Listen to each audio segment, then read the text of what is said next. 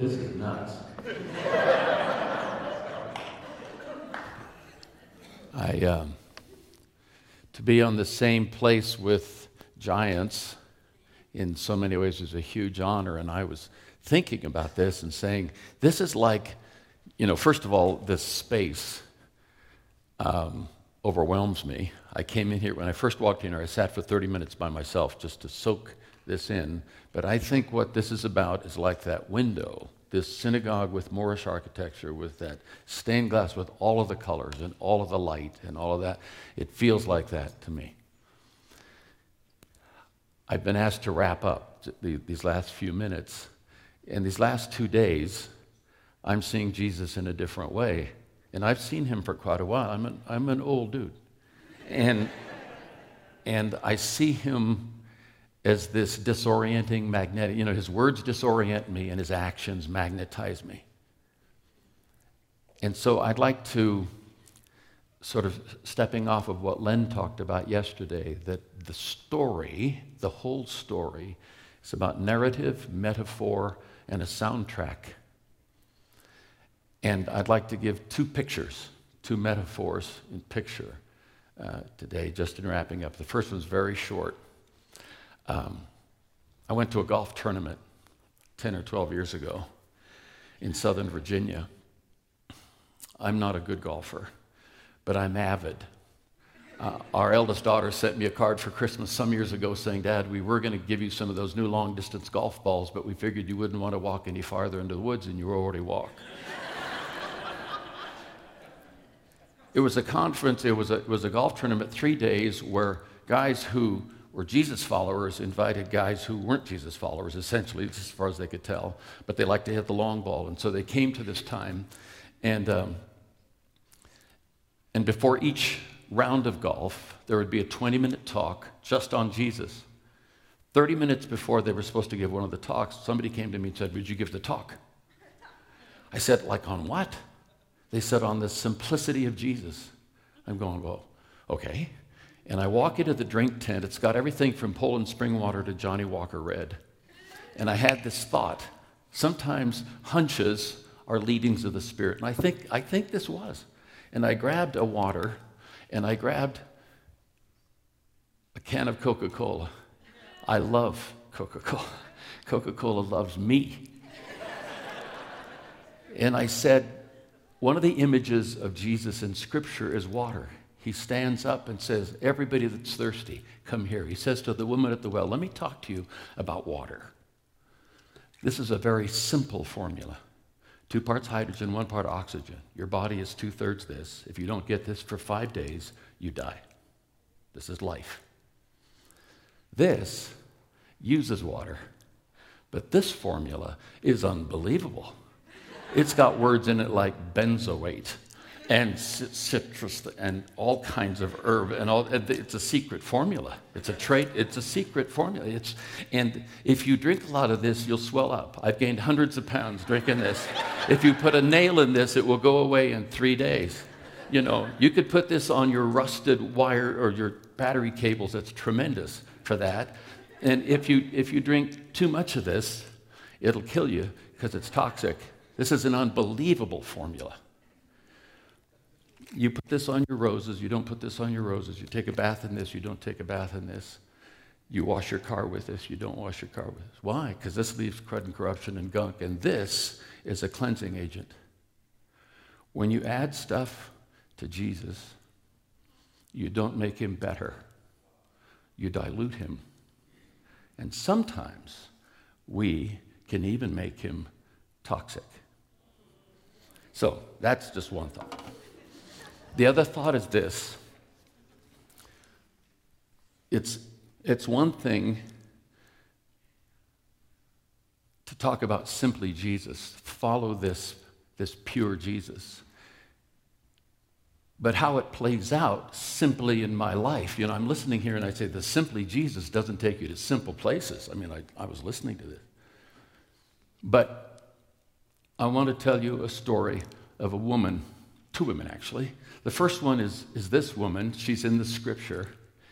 She's the widow with mites, two little coppers. There's a, we have a picture of her uh, that'll come up here in a minute, I think.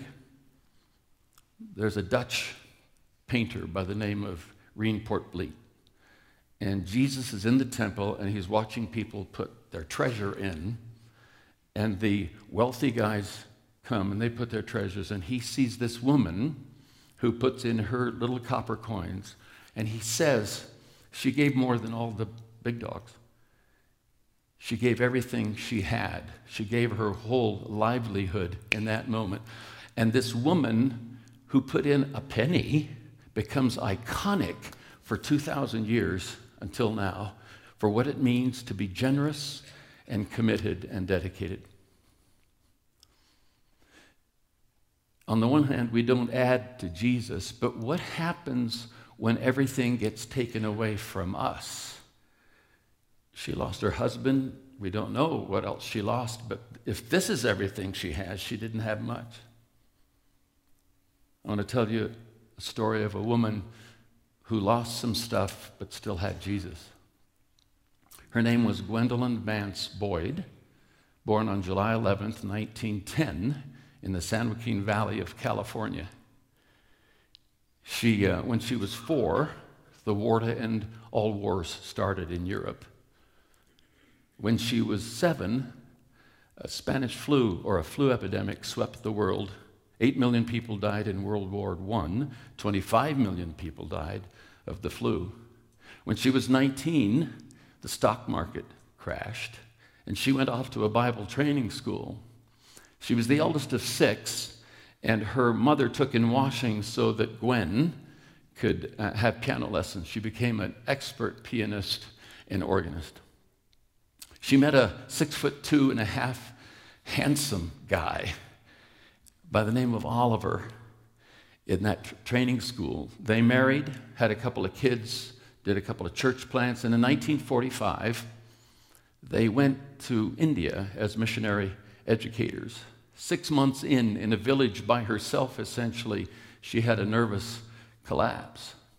Now, Jesus was with her during the war years. Jesus was with her during the influenza epidemic. Jesus was with her when Jesus was with her when the money went away.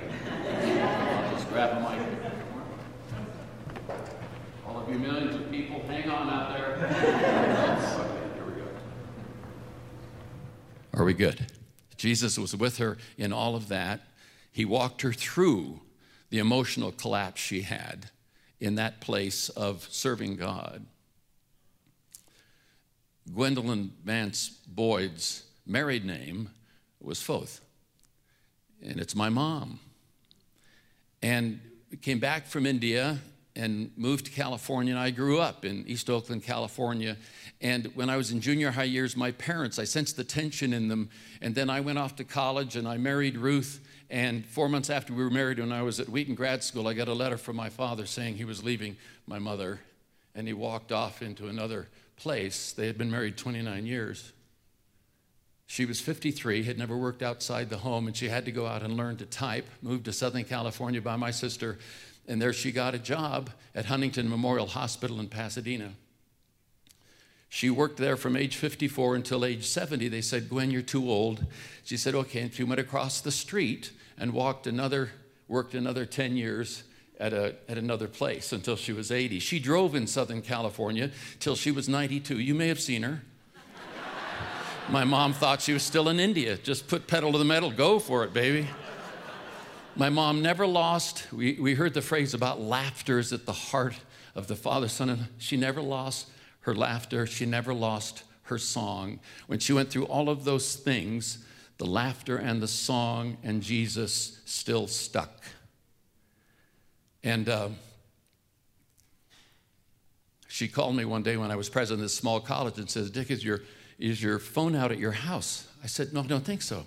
She said, oh, I tried to call last night and I couldn't get through. And and uh, actually, she didn't call me. A Pac Bell operator called me and said, Is there something wrong with your phone? I said, No. And I explained, she said, We're going to send a crew out just to see if there's anything wrong. I said, How did you know to call me? She said, Well, your mother in Southern California uh, called us and said she couldn't get through. Gwen Foth, area code 714. I said, Yes. And she said, uh, she, she also had a message for you, and that is she's going to the doctor today, but it's nothing serious. Only an 81 year old mother could get a Pac Bell operator to call you and give you a medical report as you're there. My mom, my mom drove everywhere. She was old school. She would dress up in her finery to go to the grocery store. And in downtown Pasadena, somebody T-boned her and really creamed the car. And the police came and she was shaking. Said, "Are you okay?" She said, "I'm good." Said, Are you sure? She said, I'm, I'm, I'm sure. And then she looked out the window and said, Oh, but we killed that poor little dog in the, in the collision. The officer said, Ma'am, he said, That little dog, we killed that little. And the, the officer looked down and said, Ma'am, that's, um, that's not a dog, uh, that's your wig. and my mom told that story on herself. and then when she was older, like in her mid 90s, dementia visited and stayed. And dementia's not funny, but my mom's funny. She called me when I was in DC and said, uh, or I called her actually on her birthday and said, uh, Mom, this is Dick. And she turned to somebody in the place where she was staying and said, My brother's on the phone. She's got four brothers, none of whom were named Dick. And I said, No, no, Mom, this is your son, Dick. She said, Oh, Dick, honey, you live way over there, don't you? She's in Orange County, California. I said, Yes, I'm in Washington, D.C. She, she said, You know, I have a son in Washington, D.C. I said, Mom, that's me. She said, She laughed and said, There must be two of you. And Jesus showed up in the moment. She always kept her song. She would go to nursing homes in her 90s and play concerts, start with show tunes, morph into hymns. And on her 93rd birthday, what do you give a 93 year old? They give it, they start giving stuff back when they're in their 80s. They don't. And my sisters and cousin, my sister and cousins took her to the Ritz Carlton in Dana Point. Big Buzendorf piano there in the lounge, and my cousin walked over to the guy who was playing. Said, "When you take your break, there's a wonderful pianist here. Why don't we?" He said, "Okay." And he came over, said, "I'm on break." She went over, sat down, started playing show tunes, morphed into hymns, and then threw her head back and started to sing an old camp meeting song. There's going to be a meeting in the air, in the sweet, sweet by and by. And oh, I want to see you over there, way beyond the sky. And people gathered around the piano and started singing with her. And my sister and cousins are standing over there bawling, you know. She never lost her song. When the love of her life walked away, she snuggled into Jesus and brought her family with her. Because when you follow Jesus, that's where the power is, that's where the safety is. That's just how it is. And if mom were here today, she'd, she'd sing her signature song for you. At her 90th birthday party, she went over and played some songs, and, and she played her signature song. And if she could be here, well, why don't I just have her play it?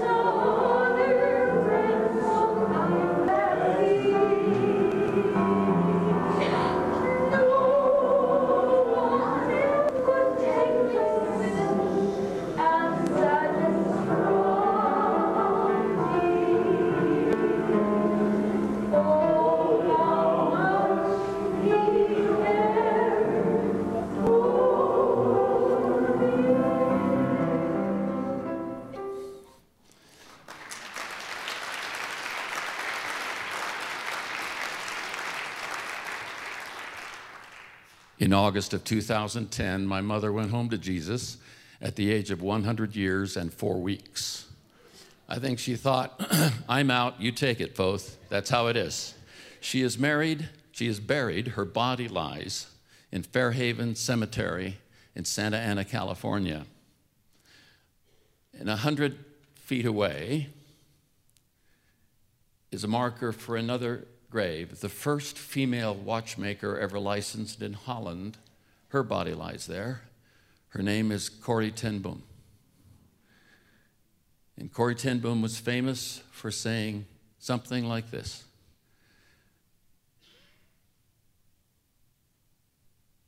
You don't know that Jesus can be all you need until Jesus is all you have. God bless.